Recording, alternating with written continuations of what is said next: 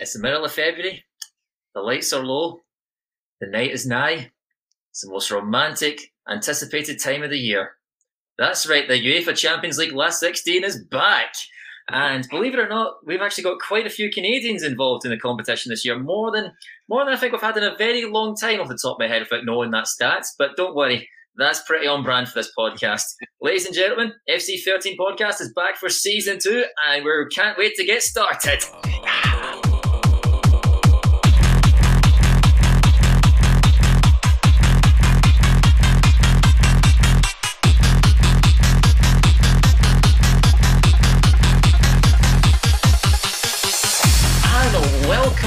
Back, ladies and gentlemen. You do not have to worry about any preseason jitters here or getting ourselves up to match speed because I think I nailed that one. I think I nailed that one there. You did. We don't have a fancy logo like the five years for the CPL, but we have two years on the belt, so let's go. Ah, I mean, like, so you know, like you know, like Spider Man Two, Terminator Two. Um, there's been Back good to the. Future too. Back to the Future too. Yeah, you get you get good sequels. You get good sequels. Everyone knows the sequels are famously better than the originals, and that's the line we're going to stick with. Um, so yeah, welcome This is back. why to Kevin's FC. here and not Andre. That's a- the new character to freshen it up, right? yeah, the Yeah, one that we eventually all boycott and say we're done with it until Andre is back. Uh, yes, we would like to do a quick shout out to um, Toronto Transit, I guess, to start this off with. Andre, unfortunately, can't be here because of um, those lovely people. There's um, there's a train delay, I believe. That's what we're going. to That's our story. We're going to stick with it. But we've um, brought in a substitute here, um, Mr. Kevin. How are you doing, sir? Not bad. Feeling good coming off the bench here. Super, Yeah. super sub, super, super sub, super, super sub, super subby Kevin. Yeah. Can you ban us in a goal like Lyron did today? Can you do that for yes, exactly. I'm going back post for you. Oh.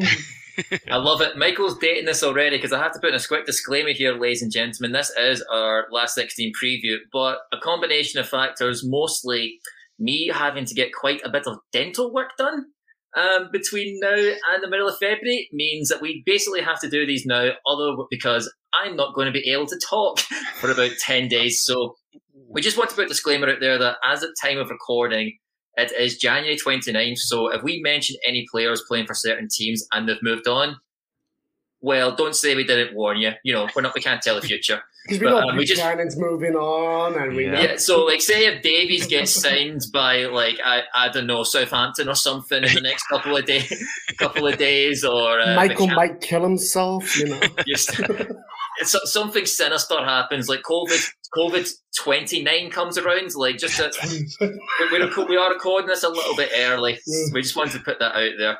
I'm gonna but try. released the day before the round of 16, yeah?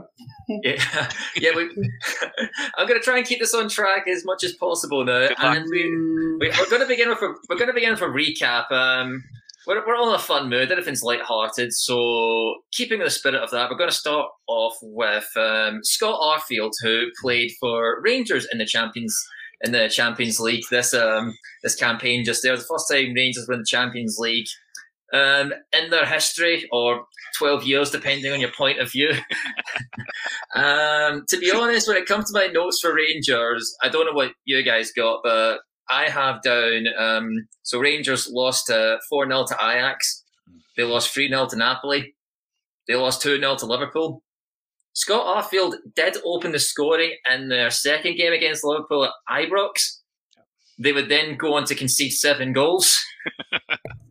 they then lost 3 0 to Napoli and then 3 1 to Ajax to uh, officially become the worst team in Champions League history in terms of zero points, lack of goals scored, and the abundance of goals conceded. Uh, gentlemen, Scott Allen in the Champions League. We should. Who wants to put the first boot in? I'm going to try my hardest not to be smug as a Celtic fan talking about Scott Arfield's uh, I Champions think I've let the cat out of the bag. That's okay. I, I think you have. But uh, I mean, Scott Arfield playing, just getting experience in the Champions League. Anybody who's played for Canada getting experience in the Champions League is a big deal, and being able to score on the big stage. I, I know he didn't have the support to go with it, but it, it's no joke to get to put your name in the mark in the in the book, uh, playing for Champions League teams, right? So the, the most respect I guess you can get is when an opposition fan says a player is annoying. And Yeah. like I will give to Scott Scott Arfield's credit, I do find him annoying. He does seem to have a habit of like yeah, yeah, he does have a habit of like of um, scoring goals, particularly in big games like yes. in in Europe and in um, against Celtic. Um, yeah, obviously his time in the international team is an international team has passed. I think especially at his age, there's no going back on that. But right. like, I mean, we can claim as Canadian. A Canadian score, another Canadian scored in the Champions League. Um, rather he played for anybody else, but like you know, it went it went a certain way that we can agree with. We're happy with. Look, yes. Look, here. I've said it before on the podcast. I am a huge Scott Arfield fan. He's been one of my favorite players for Canada for years. When he stopped playing, I felt it in my heart. When he went to Rangers, I didn't care. I actually liked him better in Burnley. but when he scored that goal against Liverpool, I mean, everyone was talking about it until Liverpool smashed all those other goals, and then it kind of went like, "Well, that was sad." Um, but I mean, it went with it went with the story of Liverpool right now, right? It's like when Arthur scored that, they're like, "Oh well, Liverpool's being Liverpool right now." Um, look, I, again, I love Arfield. I hate to see him go out the way he did. Rangers were a minus twenty in the group stage, but I mean, that's that. I mean, you guys can correct me if I'm wrong. I don't watch you guys' league, but that's Scottish football for you these days you guys don't do well, really. Well, they did get champions. The I mean, yeah, sure. You, you can look at Europa, where Rangers went to the finals last year. Uh, but um, yeah, no, it, it, sucks. I mean, I, I've, I've said this for a while. Like when when I talk to anyone who's not really familiar with European football, I'm like, you guys don't understand what Rangers and Celtic used to be. These guys used to be the big dogs. The only problem is, is money didn't go to Scotland when it went to everywhere else in Europe and um, you guys feel, been left behind. Yeah, I, I, do feel like you're trying to bait me into um, standing up for Rangers at this point. So moving on to Club Bruges. you got me. You got me. My point is, thank you, Scott Arfield. I love you. We'll see you again with the Rangers and or sorry, with the Rangers. God forbid I put the the in front of that. like you're talking about like teams that come from like sort of like lower leagues who may not yes. have the same financial power as yeah. as the other big leagues, but you look at Club Bruges they, they were the top four team. You look at the group they were in: Atletico Madrid, Bayer Leverkusen, FC Porto. Like it would have been easy to look at that when the group when the draw was made and go, okay, they're not going to do anything in that. They're going to finish bottom. I but disagree. I mean, well, it's easy to say that now, but like, no, no, fuck off, no. Club, well, Club, off, no. so like Club Rouge were, I would say, probably the surprise package of the entire last of the entire group stage especially the way they started as well. They started like a house on fire. Mm. Yeah, no, I'm, I'm not going to disagree with you on that point. But as the groups are set, that group could have went any other way. In all honesty, that second that second spot could have went any other way. I think most people will put Atletico Madrid first, hundred percent. But I think Club Bruges could challenge Porto and Bayer on any given night. In all honesty, I think Atletico Madrid are a team that, from a distance, you see the name yeah. and think that they would win that group if you pay attention to them. And it's funny to say it's because effectively molded in his image, like he has transformed the club. But the club has outgrown Diego Simeone. He plays, um, it's obviously like he plays like very negative football, creates a siege mentality. But you look at the players they've signed in recent times, like Lemar and um, João Felix, they're trying to sign like these great players who are good footballers. But the Diego Simeone system isn't designed for that to flourish. It's too pragmatic still. Mm. And football is moving on for that, particularly those top level teams like Atletico Madrid. They're trying to play like a sort of tier two team in Europe when they are clearly a tier one team and they have the expectations of playing in tier one. And it's like, it doesn't quite mesh anymore. But um, yeah, like, so Club Bruges, so Club Bruges, they picked, they very comfortably got to second place, it turned out. Won three games, drawn one to finish second. You know, the bet Porto 4 0 in Portugal, unbeaten against Atletico Madrid. In the games um, Buchanan played in, to be honest, guys, I don't have Cyle Larin's stats because, like, A, he's gone, and B, yeah. like, was he was he really in Bruges? really? exactly. technically, yes. I mean, he has, well, how many games for Bruges? I'd say, off the top of my head, eight. yeah, yeah. Not a big but, uh, impact. So yeah, Buchanan, but Buchanan did have a big impact. He picked up five points in the games he played. He played very well in those Atletico games. Like what like really got my attention was he was really great in def- in defense as well, like at getting back in those supporting runs. Like the in the second game, for example, when he goes and wins a penalty, that move starts in a in Bruges' box. Buchanan's there, and he ends up in Atletico's box yeah. to win what I thought should have been a penalty that VAR unfortunately overturned. Obviously, he had the assist in that second game as, game as well, where um, they beat they beat Atletico, they beat Atletico Madrid two 0 and yeah, it was just very impressive. Like the guy we're going to talk about next, I think, has been Canada's best player, like certainly most improved in the last six months. But like Buchanan, I would definitely say is probably set probably second. Like he's went from a guy who's playing for a team in the MLS that not many outside North America probably would have heard of or really knew about him. But then you see how he's done with Bruges in the Champions League and domestically, and even the World Cup. He carried this form fantastically into the World Cup. I thought. I thought he was one of Canada's best players, and it's going to be really exciting, like what the future holds for him. I think. I agree with that. Every every opportunity he gets to play on a big stage, like he was with the the under twenty three team too, right? And was the standout player yeah, for Canada yeah. there.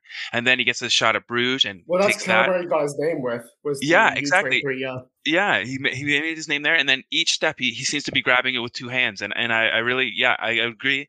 I was really impressed with his defensive play. Um, for Bruges in Champions League, but he can play. He having him as a winger and getting him to play the defined role and be that uh, advanced guy, I think he's going to do a lot of great things out there. And I'm really excited to see how much he grows. But the next guy we talk about, I think, is going to be even bigger. But this guy has really taken his opportunity, and I'm not surprised that Buchanan is is we're being talked about so highly right now. Exactly. Oh no, for sure. Like Buchanan, I'd say in a year or two is in a bigger club, without, oh. without a doubt. Like after the World Cup, he was getting a lot of interest, possible England moves, possible top five leagues in Europe moves, and he'll be there soon. Buchanan's honestly remember, reminded me a lot of Alistair Johnston. I mean, mm-hmm. just just the potential these guys are showing it day in and day out. Like I know Paul, this might hurt you, but Johnston's not going to be with you guys long. I Kevin too. Sorry, I just learned you're yep. a Celtic fan. Yep. And if he's not, that means he's done Johnston really well. Johnston not so. going to be with you guys for too long. Um, just to touch back on the Cyle Larin as well. Like Cyle Larin is part of this team during these uh, the first group stage, uh, the first stages of this tournament. Now he's moved on, obviously. Um, by the way, I said eight games. It was nine. I, wow. I, I, thought I got pretty close with that. I'm bad, pretty sure. I'm pretty sure during just one World Cup game, I've seen him in more commercials than he made appearances for Bruges on TSN. exactly, exactly. yeah. um, I, I am a I'm a decent fan with Cyle Larin. He's a guy that had to win me over. I hated him for a period of time. I thought he was wasteful. I thought he was useful. Uh, useless. Sorry. Uh, but you know what? He got his life together. He got his act together and showed up for Canada, and that that really got my respect. And then he made this move to Bruges, and a lot of people were like, "Oh, this was a waste. Like it just didn't go his way." And obviously, it's early in his La Liga days.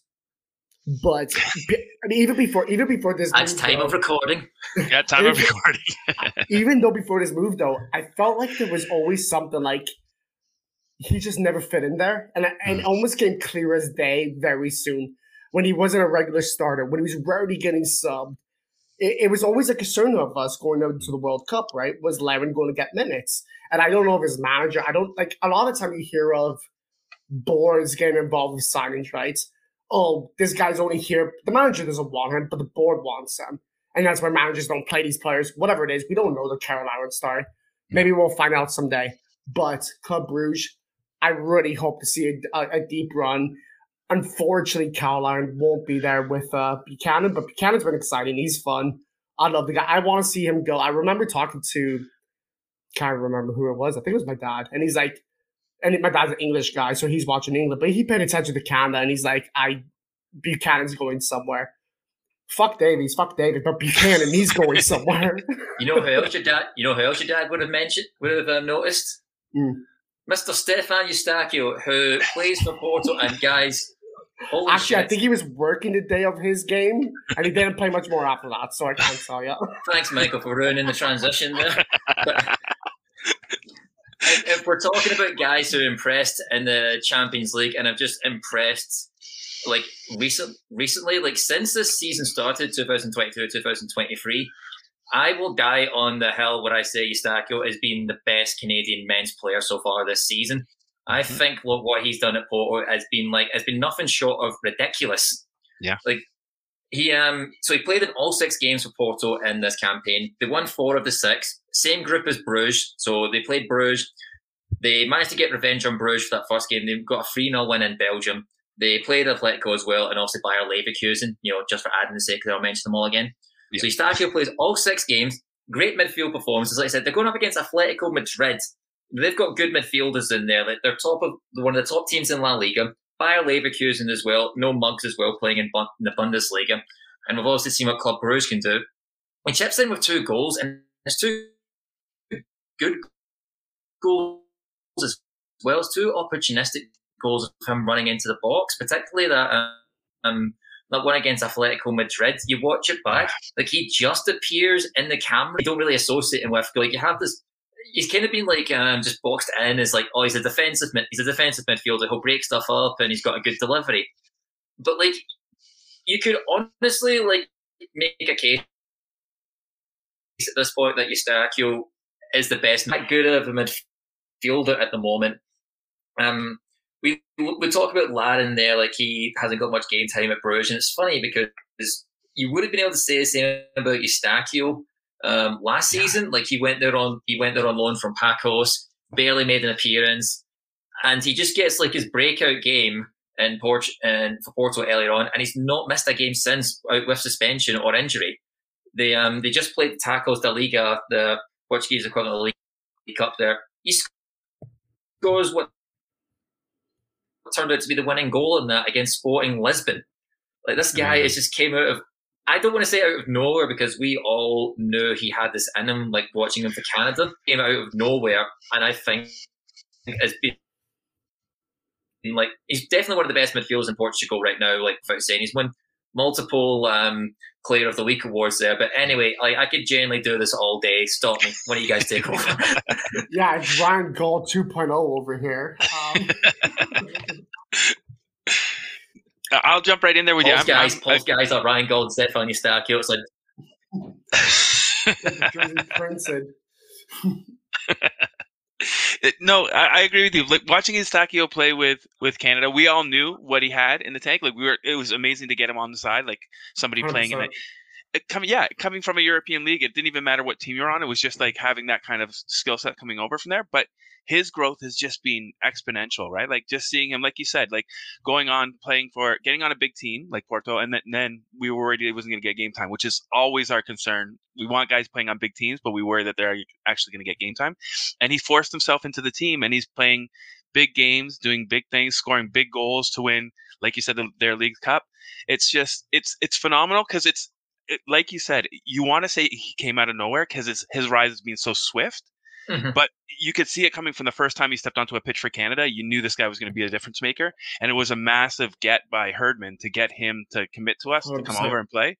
And and you know, there's no looking back for this guy, in my opinion. Probably the probably the biggest guy he decided he was able to convince to come over. Like, well, absolutely. He was one of those guys. Sorry, what? Oh, I just said absolutely. Yeah. Oh, sorry. Um, Eustáquio is definitely one of those guys where you if he doesn't come to Canada, you wonder where we're at. And he, he's a guy who could have easily said, no, I'm, I'm not interested. Like, I, correct me if I'm wrong, but his ties aren't strong with Canada. He, he, he could have been fighting for Portugal easily. He left um, Canada like as a child. Yeah. So, and to Portugal, right? So, like, his ties to Portugal have been a lot stronger. If he decided to be like, I don't want to play for Canada, I want to play for Portugal, and I guarantee in three to four years, Portugal's going to wish they had him because we all. I think. Correct me if you guys disagree, but he's going to move on from Porto, and Porto is probably the biggest team in the world who's able to move players to bigger teams. The only team I could think of otherwise is Benfica. Those two are amazing at bringing players to bigger leagues. Unfortunately, the rest of the Portuguese league can't do the same. So when it comes to Eustáquio, great player, best oh. Dean Herdman ever fucking did. Sport, sport, I'm sorry, Paul. You're cutting out. I don't know what you're saying. I'm gonna I'm gonna guess that you're talking about Sporting Lisbon just by the stripes, the hoops that you're uh, wearing. Sorry, the hoops are I think that you're going for Sporting Lisbon there.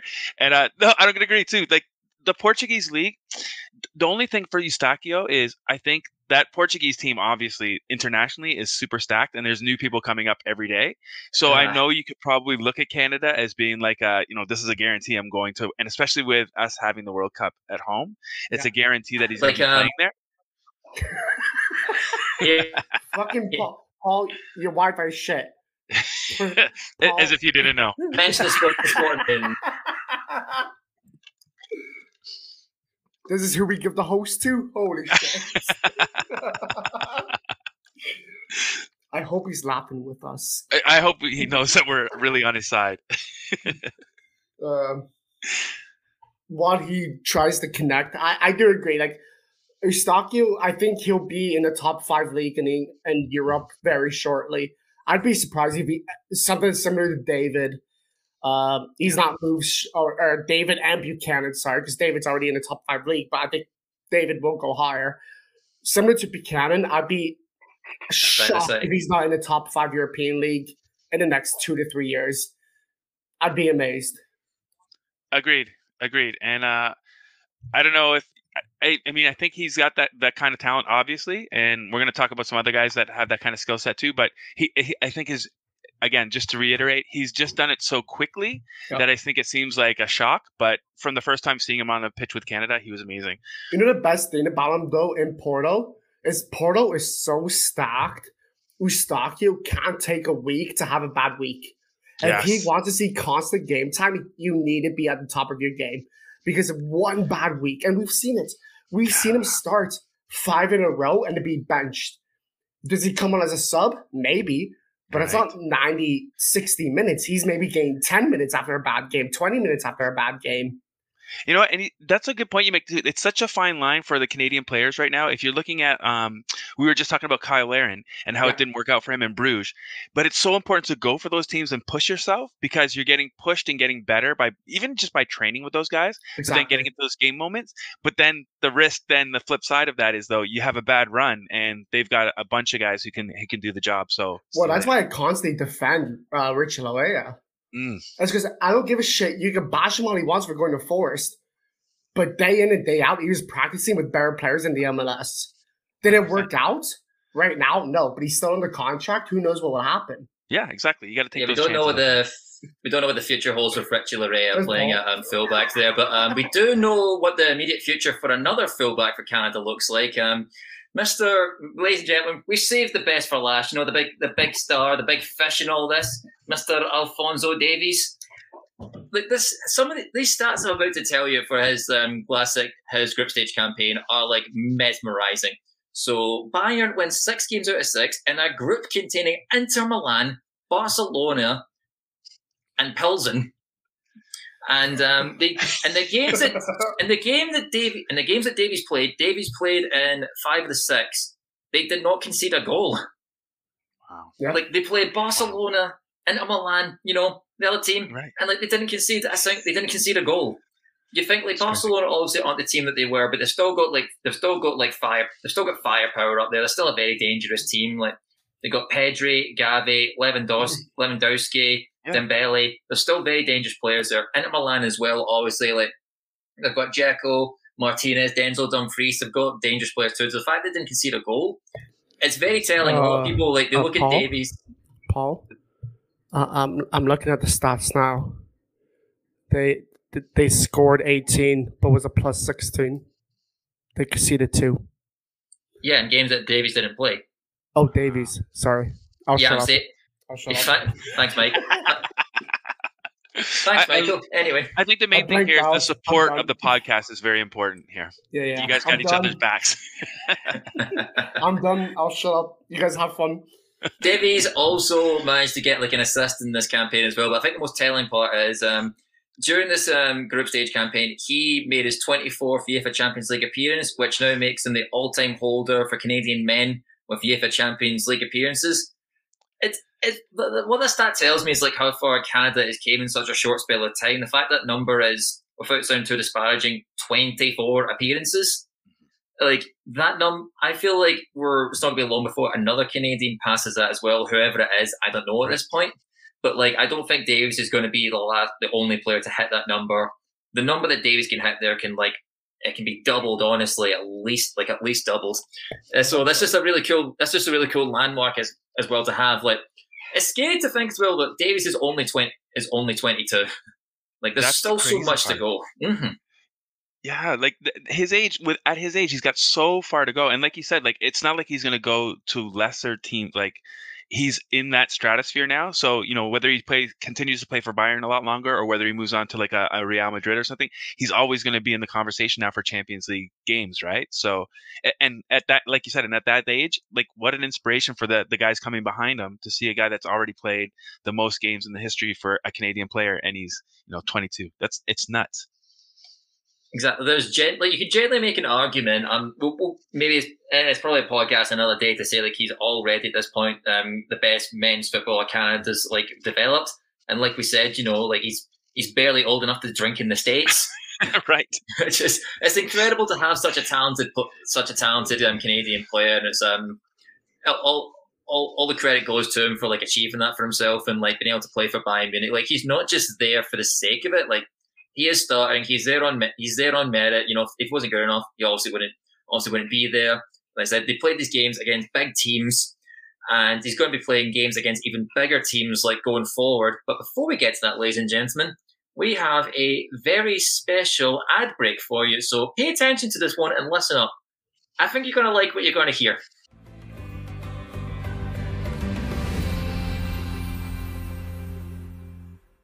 Hey, ball boys and girls. Thanks for checking out the sponsor of today's episode, Manscaped. Manscaped is a shaving company that specializes in premier products with great pricing and fantastic customer service. And how do we know about that last one? Well, they sent us over some products to try out. And between the Performance Package 4.0, the Beard Hedger, and then the Weed Whacker, I've fallen in love. I may not be the hairiest man, but I can tell you right now, what I do have to shave is a little sensitive from time to time. So making sure you can get a close, comfortable shave while maintaining a good quality product and honestly, battery life really important for me because I'm really forgetful. And the last thing I want to do is run out of the house kind of scraggly when I'm late for something.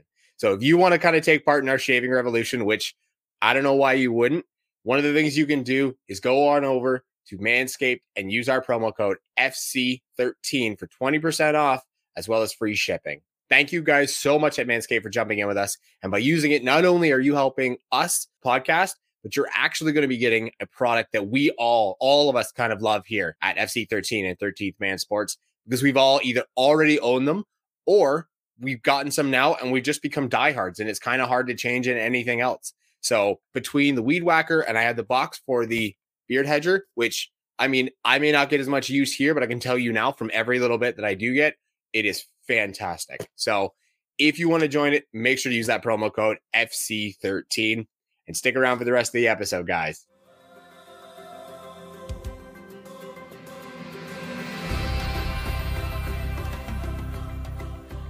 And welcome back to the second half of this UEFA Champions League Last 16 podcast special.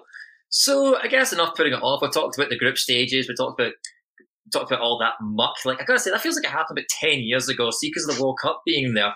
Like I like I had to look a lot of the stuff up. I forgot like what half these groups ended up being like. It was just such a long time ago. But we're we're finally here.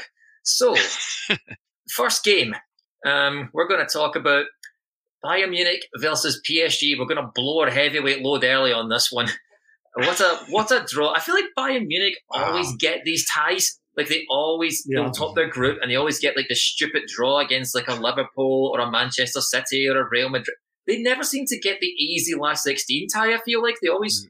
seem to get the tough one, but more often than not, they seem to they seem to win them. Like they're a, yeah. Bayern Munich are a strange yeah. Bayern Munich are a strange team. The fact that like yes, they play in a they play in what seems like a very easy league, although at time of recording they are in much more of a title fight than they'd want to be at the moment. Come on, yes. Berlin. come, fucking come on, anybody. Honestly, yeah. But, uh, Actually, something honestly, new. Honestly, as a Canadian, it's hard to fight against that because you want to see Davies win it, but you also want to see Bayern Munich lose it. And Union Berlin is so fucking close right now; it's not even funny. well, the thing is, well, as well as them, PSG are also in a similar situation. Again, no. this is all I got to keep using my favorite disclaimer of this episode: time of recording. For all I know, it could be twelve points. But like at time of recording, they don't have the gap in League and they think as well. So it's two kind of very similar teams in that sense. Um, I PSG, you kind of I'm very curious about them. Like, um, how the world, the, the total the World Cup, Cup's going to have. Like, you have Lionel Messi, who is now free of that pressure of winning a World Cup. Like, is he either going to be on holiday now, basically, or is he going to have like a sort of new lease of life?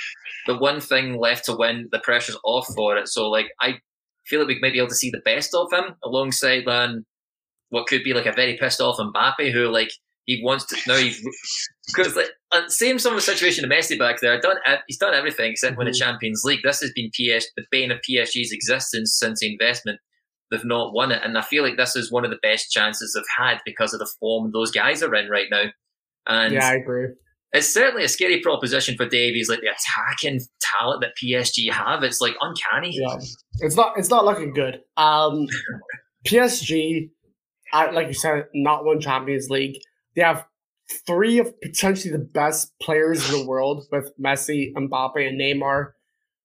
It does not look good for Munich. And Bayern Munich, if you look at the recent results, today's date of filming, are not good.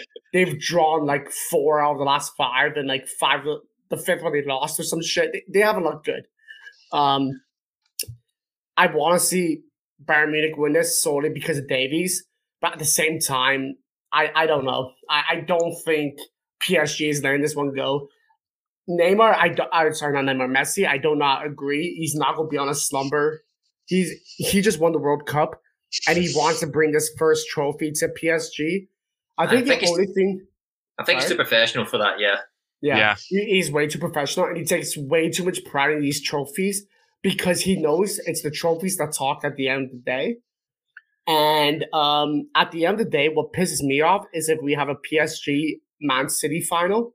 Um, I don't want that. For God, I, both teams have never won it. I don't want the want oil classical. The oil classical. The, the oil classical or the loser classical, we even call it because they've never won shit in this fucking Europe. In Europe, um, even though if that was to happen, I I will root for PSG hundred percent. I, don't want to talk about Bayern this, as if they're like some plucky underdog though, because and they're really not. Like it's just it's just Joshua Joshua Ke- yeah. Joshua Kimmich, Musiala, Coman, Muller, Sane, Choupo-Moting, Gnabry, I get it. Mane might be back as well. Like Mane might be back too. Yeah, I, I this, there's I a psychological edge over PSG as well. Like PSG are the new money kid trying to prove mm. themselves still to these old money teams yeah, like Real Madrid. Years and Bayern yeah. Munich, and they've still not they've still not achieved that.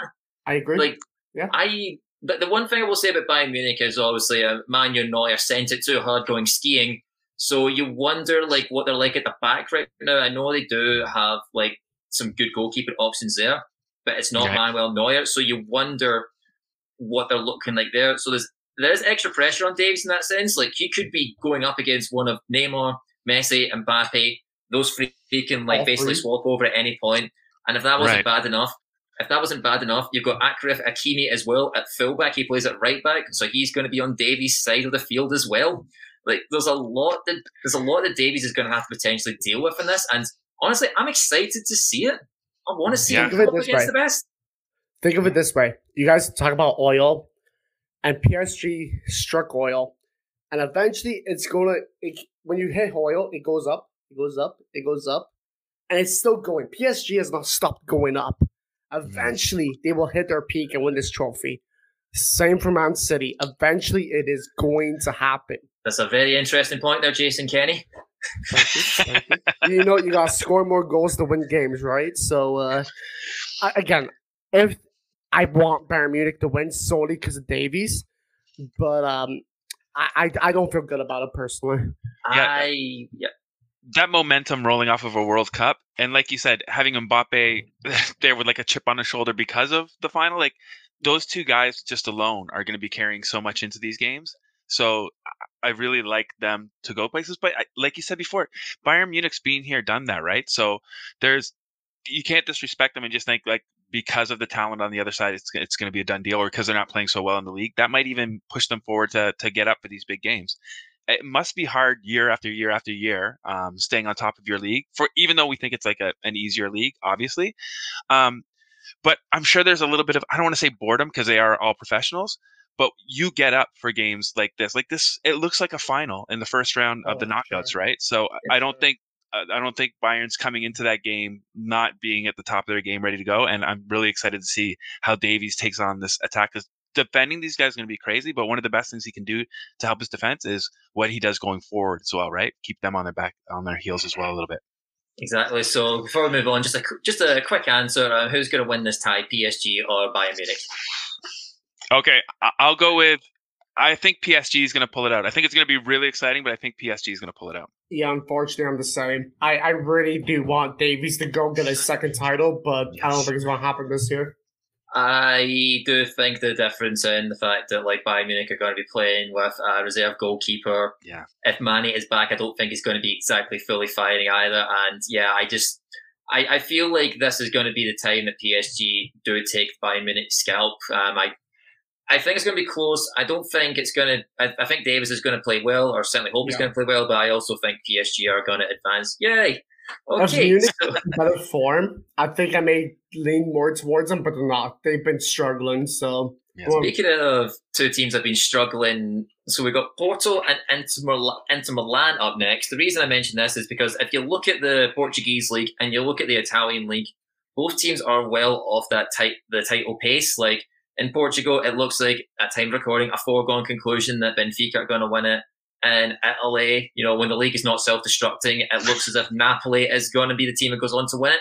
Right. So this is very much these two teams see season in terms of like this is the best they can achieve. They're not going to win their leagues. This is it. And um, Inter Milan, big team, but like they've kind of like fought. They fell off a cliff in the last decade after winning the Champions League, I believe if they win this tie against Porto, it's the first time they've reached the last eight since 2011. Wow. And Porto as well, Porto as well is obviously they have got to the quarterfinals eh, more times recently than you think they have, but they're a team as well who like it always kind of feels like not a bonus, but like somewhat of a surprise when they get to the last eight. And I think this is a more winnable tie than it looks on paper. I fancy Porto in this a lot more than historically you'd put these two teams up against each other with, if you know what I mean. Yeah, no, I totally agree with that, and I I think it's a little bit for me. It's the Eustáquio high that I'm on as well. Um, but but definitely. What was that, a, Paul? but this is like a winnable. Like as far as these things go, like this is a winnable match, right? Like this mm-hmm. is they're not like outclassed that league. It's not something that sh- should be a shock if it happens. Um, and as you said, things in Italy are always a little bit exciting and crazy and wild. So you never know what's going to happen with their teams. So I really do like Porto's chances, and and like you said, they get this far. It surprises you. You don't think that this team gets as far as they do. They seem like, weirdly enough, they seem like a smaller side when you start talking about this, but they're not. They're historically a big team, right? And and this is not uh, a hill too big for them, especially this year with the way that they're playing. Um, not in their league, but in big games like the, the final and with guys yeah. coming off of the, the World Cup and stuff like that on highs, I think they've got a real chance to pull what what is kind of a minor upset here. I think. Uh, yeah, no, I, I, agree. I'll be I'll be rooting for Porto, but I feel like it's still like it's still a mountain to climb. I feel like it's very 50-50. It could go either way. But that that's honestly what Champions League is. Mm-hmm. When you get the best of the best, it's flip a fucking coin, in all honesty. I, except when Liverpool played Tottenham in the final. We all knew Liverpool was winning that, right? I mean, in all honesty. Spurs fan, really? Huh? Uh, even Spurs fans knew. They fucking knew. Kane may score one or two or three or four, but they're still losing five to four. Um, uh, look, I, I think Porto is, I think the Portuguese league, not just Porto, is on a big rise, but they've been on that rise for the last 20, 30 years. And I said that earlier, like the Portuguese league is brilliant talent, but again, I honestly, when it comes to Porto and Milan, i am flipping a coin. Mm. it's a coin flip, and I'm going with it if I'm putting my money on it because it could go either way. One but thing I'm, I'm Porto. One thing I'm looking forward to is I've tried to look at who Eustáquio is going to be up against in the middle of that midfield, Inter Milan, and my findings have been I don't have a fucking clue because you go through the you go through their lineups and the midfield changes all the time. The guys who they play a lot seems to be Talahalla, Gagliardini, um, Henrikh Mkhitaryan, and a certain player who I'm really interested seeing him going up against, uh, Croatian midfielder called Brozovic.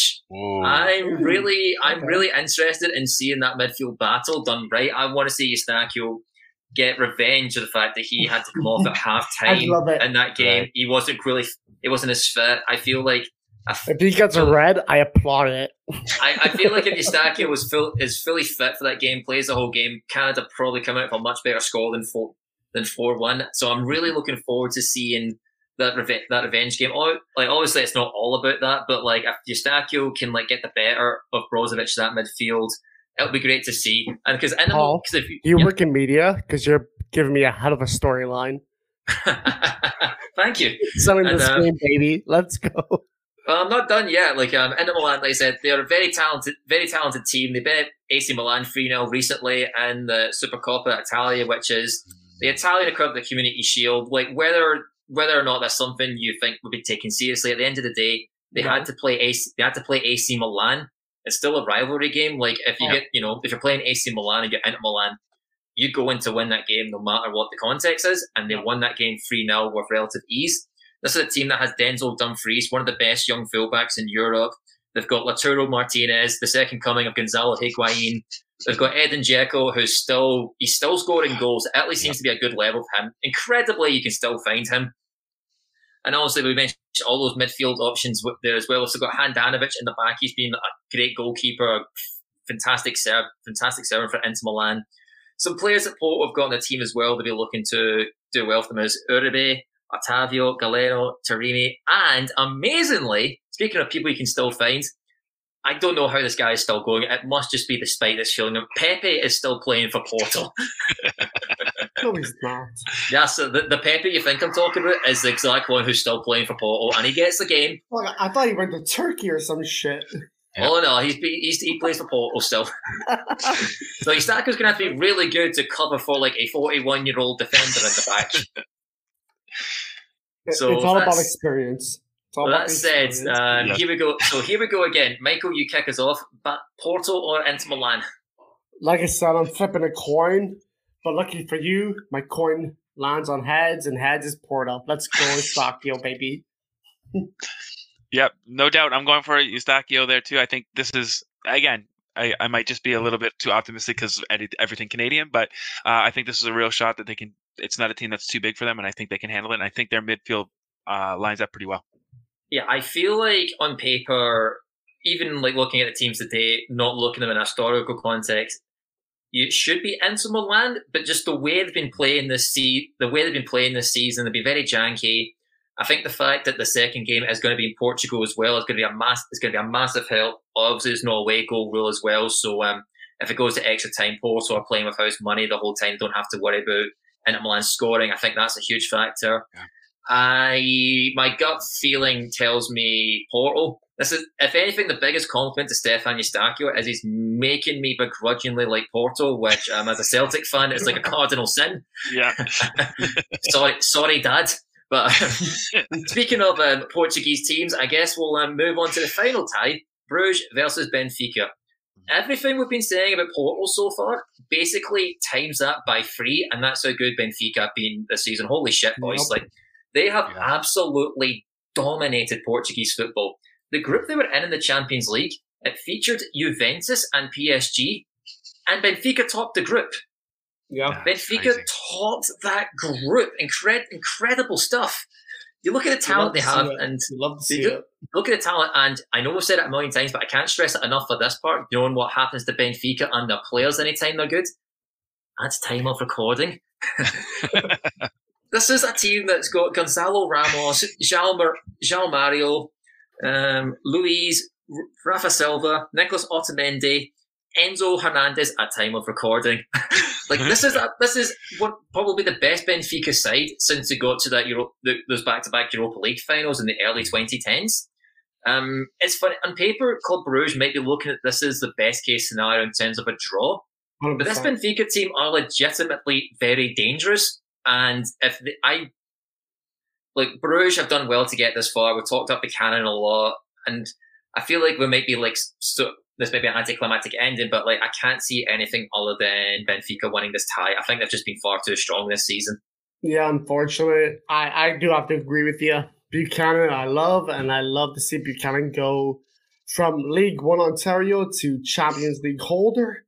But this is not their year because Benfica might be in a final. I mean, I think, I mean, I know that's ballsy to say. Trust me, I know it. but Benfica is the Leicester of the Premier League when they won it. Yeah. In the sense of they could go so far and nobody will question it for whatever reason. I put it this way: if they avoid, if they got through and say they avoided Man City in the next round, yeah, I would. Fan- I think I'd fancy them against most teams to get to the semi final. I look again, like it's Champions League. I said this earlier. This is the beauty of the Champions League, just like the beauty of the FA Cup. Anyone could beat anyone. It happens. It's going to happen. Um, and these are the stories we look for. These are the stories we get excited for. If there's anyone who you know from Canada who supports a a team like Leeds, and they're, they're starting to think, why the fuck do I support this team? And then you point to the teams like Leicester, and you point to the teams like Benfica, because eventually, I mean, I know Benfica maybe in Portugal winning the Portuguese league every year might be a stretch, but you look at them in Champions League, is what I'm saying. I, I, I, I do want to. I do want to stress they have won the Champions League twice. Yeah, but Yes. when was the last time? They won it in the sixties, but it's still two times more than Manchester you. City or Paris Saint Germain or Atletico My Madrid. point is, Tottenham though- Hotspur. Fair enough. Again, I said this early in the park, the podcast. The Portuguese, shut the fuck up! I get you. Let me get to my point. Jesus, Ah. my point is, no matter, fuck you, lost me, Paul. I'm, I'm fucking scrambled now. We stand by. Yeah, well, fucking kick your ass. Next time I see you, you get a swift kick to the balls. Um, my point is, is Benfica is not supposed to win Champions League. I don't give a shit that they've done it before, but they're not supposed to do it now. The Portuguese league has two real good teams, Porto and Benfica, typically, and those teams usually sell off their best players, and those players become the stars of the world, honestly. And Benfica, honestly, I don't, I can't see them not going far in this tournament. I'd be amazed. Like, like again, Paul, like you said, if they come up against Man City next round, I may change my tune. But as of right now, I think they're going far. Unfortunately for Buchanan, they have to play in the next round. And Paul, I'm going to kick your ass. What I will say is that I am looking forward. The same as how we're talking about Davies, I'm looking forward to the challenge Buchanan has. Looking at like how Benfica typically line up, um, the fullback is going to be up against is Alex Grimaldo. He was in the Europa League Team of the Year in 2019. He's made over 60 appearances in Europe for Benfica. So a very experienced player there. So it'll be interesting to see what Buchanan can do there. I, I'm looking forward as well to seeing this is going to be another good example of his defensive prowess. So like even if like Bruges as a club don't get anything out of this for Canada, this could again be very beneficial to see Buchanan have to play on that sort of back foot role of defending a lot Mm. this like you know we are going into a Cop, potentially Copa America in 2024, and you can imagine the experience of that. You know, it's not going to be too disfamiliar to if like Canada get drawn against like uh, Brazil or an Argentina or a Uruguay. So the more that we can put our players in these positions, the better. I do want to give a quick shout out to Bruges. They do have some good players in there. They got Andreas Skov Olsen, Ferran Jutglà, Kamal Sowah, Dennis, Od- Dennis Odoi, Dedryck Boyata is there. Like from, I mean, he was a bomb scare at Celtic, but you know he's Yeah. there. Uh, they got Simon Mignolet as well. You can still find him. Wow. Like so, I, I think Barouge. I think Barouge. They'll probably give them a game. I have no doubt in that they'll be able to give them a good game. Like at the end of the day, they did beat Porto for. They did beat Porto com- comfortably. They beat Atletico Madrid, and then they went to Madrid and got and got a nil-nil draw. So they're no mugs. They certainly deserve to be where they are. I'm concerned about the fact that Scott Parker is the manager. I feel like that was a very odd choice to to make him the manager. You know, the guy who lost to the who lost nine 0 to this Liverpool team. You know, Yeah. maybe if it was like a year or so ago, but like this Liverpool team lost nine 0 and basically chucked in the towel immediately, saying we've got no players. I I feel like that, if anything, is going to be what holds them back. I just I don't like Scott Parker as a Parker's the manager. I think they're gonna. I mean, I mean, I feel like we're going to have a unanimous answer here. We all think Benfica are going to win this tie. Yeah, I'm I'm with you too. I'm gonna go with Benfica too. The only the caveat, of course, being the thing that you guys talked about earlier, is if some sales happen. Um, Exactly. Yeah. at the Like we, 11th hour that blows this team up. But other than that, like I mean, like you said, Bruges is no mugs. They they played some pretty strong games, and so they're gonna they're gonna look good. But I just feel this Barcelona team knows they have a real shot at getting. That's a good team. Yeah, they're they're a great team, and they got a real shot at a, a, a finals. So I, I really like their chances against Bruges, and I think they'll be they'll be excited about it. But I don't think they'll they'll uh, look past Bruges. So I, I think that Barcelona. I'm Barcelona. That's not Barcelona. It's not the team. That's what I was Benfica. before. Yeah, thank you. but uh, yeah, Benfica. That's I think they're going through here. So I think yeah, this is unanimous, barring any let- any massive moves. Let me just go back to. I know I'm rooting on Benfica like I'm all up in their ass, but I just want to. I think it's gonna be a good game. I think it's a close game. I don't think they're running away with it. If it's four or five nothing, I'd be amazed. I think it's a good two one game. I think, I think Club Bruges puts up a good enough fight to say, "Hey, we belong." It just there's gonna be a tilt, and there will be a Mhm. winner, and it's gonna be Benfica. Agreed. Yeah, so maybe we're ending on a sour note, bit sour note there. But like the fact that, like for the most part, we think two Canadians are going to be in the quarterfinals is amazing. Just how far that Canada's came, Canada's came in such a short period of time. Like the idea of that being the case, like two Canadian internationals in the quarterfinal in the quarterfinals seems me- would have seemed mental. Just even like four year, four or five years, four or five years ago. Um, Who was our so j- options four or five years ago? That's the question. Oh Christ! That we should, we should do that as a podcast. and just watch a game from like 2017, a Canada game from 2017 or something. the only guy I could think of right now is David Edgar for Hartlepool. Have fun. You mean you mean Forge his own? I mean, Ottawa Fury. Fair enough. So someone's gonna. So unfortunately, somebody has to wrap that up. In Andre's um, absence, I guess that'll be me. So yeah, we are we are kicking off with season two of the FC 13 podcast. We're obviously the the domestic season hasn't started off yet, but don't worry, we will be getting there. This has been another two forward episode, and as we get closer to the season, we are gonna like let you guys know more in detail that we are going to be opening a Patreon soon. Episodes like this, we are going to be transitioning more and more into that Patreon, so it will be paid. It will be ad free, ad free, paid for content for you guys. But don't worry, like I said, we are still going to do weekly weekly episodes. We might drop little tidbits here and there as here and there as well. So like keep an eye out for that. We'll let you know when that's dropping, and we're really excited. We're really excited to drop it. We're really excited to get into see and to get into season season two. I mean, I'm so excited I can barely say it straight. This is why Andre normally does this. Don't worry, you Um, got us pretty excited too. Kevin, thank you very much for joining us. Um, I believe you have a podcast of your own, don't you? Do you care to tell the listeners a little bit about that? Sure. Thanks a lot. Uh, little shout out to the Hammer of Sparks podcast. Uh, had a few interviews so far, three interviews with either Forge or former Forge players, and it's just basically one on one, me picking their brains and uh, getting to know about a little bit more about our Canadian soccer stars as human beings and uh, entrepreneurs. Fantastic. Yeah, like honestly, like we are we're a very we're very busy these days, ladies and gentlemen. Also, we do have Simon's Up the North podcast as well. We're Yeah. going to be doing like little things on YouTube here and there. Keep an eye on the Twitter at, at FC13 podcast. And in the meantime, I've been Paul McNulty. But call me Michael. And I'm Kevin. Thanks for having me. We're looking forward to the last 16 as much as you guys are. We hope the games are good and we hope you enjoy the rest of your week and then have a rest of your day. enjoy the rest of your day. Damn it, I was so close to perfecting that. You almost nailed that. Let's go.